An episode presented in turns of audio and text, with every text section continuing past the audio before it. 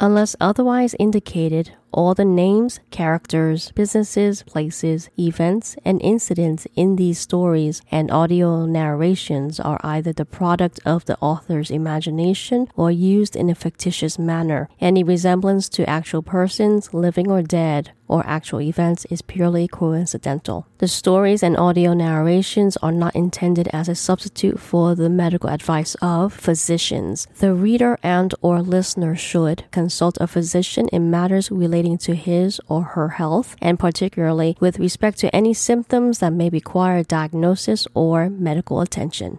Mature content. Listener discretion is advised.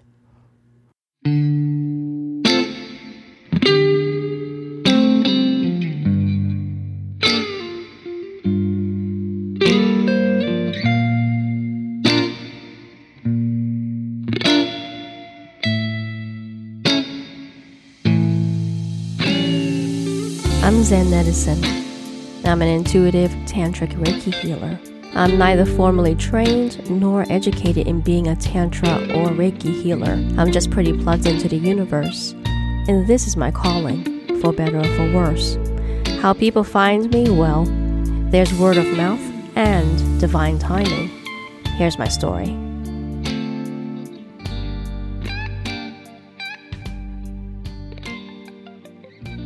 I'm just a normal person now? Lady's gorgeous smile was full and brilliant as she gleamed at me. Even in your current state, my darling, you will never be just a normal person. Her laughter rocked her back in her seat, her well endowed body shaking in response. You, of all people, know what happens when you close one door. We were in one of the guest rooms in Solarium, her luxurious, ultra exclusive yoga spa resort, the bay windows looking out over the moonlit lake. The room was creamy beigey pink, fresh flowers scenting the air. Beautiful, if I could appreciate it, but I couldn't because I was bone tired both mentally and physically. I had showered, wrapped warmly in a thick white bathrobe, my wet hair wrapped in a towel turban. We were sitting at a small round dining table with food that lady had ordered for us. A couple of small snack boards filled with antipasta and sweet and savory nibbles, but it was the steaming bowl of chicken noodle soup that I cradled in my hands. I didn't realize how hungry I was until that first hot sip, and after that, we lapsed into a comfortable silence as I devoured the soup. When I finally put the empty bowl on the table, I sighed heavily as I sat back in the thickly cushioned dining chair. Tucking my feet under me, I adjusted the bathrobe over them before finally looking at Lady, who was watching me like a Cheshire cat. Long, thick, glossy white blonde hair, with smooth skin that shone with just a touch of the sun, arctic blue eyes. I used to feel like a frump whenever I was with her, but I had released that self judgment a long time ago. In my current human incarnation, my Asian descent had me in complete contrast to my beautiful Caucasian auntie, but our world was always a judgment free zone. You look like shit, Z. Her deep voice was velvety smooth despite the critique. Lady was never known to hold anything back with me. I sighed wearily, yawning mightily. This is what happens when you have a shit day like I had. Henry saved you, she said slowly as her blue eyes narrowed thoughtfully. And who is this Howard? My eyes rolled in exasperation. Would you please stop reading my mind, lady? You know how I hate it when you do that. You're beyond exhausted to coherently answer any of my questions, dear heart. I'm merely saving both of us time. She paused as her piercing blue eyes stayed on me, and you're wondering why you survived, why Henry saved you. Sometimes when Lady was stone cold determined to get answers from me, she'd have a way with me. And under normal circumstances, if I weren't so mentally scattered, I would have been able to block her quite easily. But rather than get angry, I just sighed and looked at her dully. Yeah, sometimes it was a time saver for me not to need to talk. I don't see him anymore. I admitted, my heart twisting with sadness. Henry's been with me for so long that being without him was leaving me feeling incomplete, like I was missing the better half of me, as if I was truly alone. Tears unwittingly slid down my cheeks, and I closed my eyes and hid my face in my bathrobe. You aren't alone, dear heart. Lady's whispers entered my head. Your gifts are transforming like a caterpillar resting within its soft cocoon. In time, they will rise again. I felt her arms wrap around me, her head resting on top of mine. What's happening to me, lady? I asked her wordlessly, my throat swallowing the heavy tears that rocked me. Spiritual ascension, my dearest heart. You're coming into the rest of your gifts.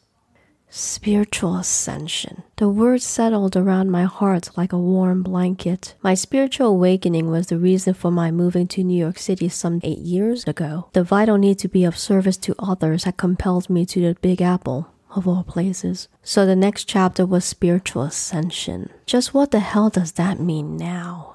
I must have fallen asleep because the next thing I knew was that I was in bed with the late afternoon sun streaming into the suite through the bay windows. Glancing at the clock on the bed table, I stared at it blankly, my mind sluggish and needed coffee because I couldn't comprehend what it was saying to me. The clock read 3:33. I turned away from it to stretch like a cat, my arms overhead, and my legs outstretched. Then, yawning like a sailor, I relaxed and stayed nestled in the warm bed, looking at the beige ceiling, hearing audibly with my ears but listening to Lady in my mind. Did you sleep well? You passed out cold at the table. I smiled as I pictured my auntie carrying me to the bed. Slept really well, I responded. I feel a lot better. Not so scattered then. I thought about it for a few moments as I turned inward into my heart and did a quick body scan. Not too bad, I responded with a bit of relief. Well, that's good, Lady said, and I could feel her smile. So grab a bite of food and come over to the Wildwoods at dusk. There's someone here who I want you to meet. She can help you.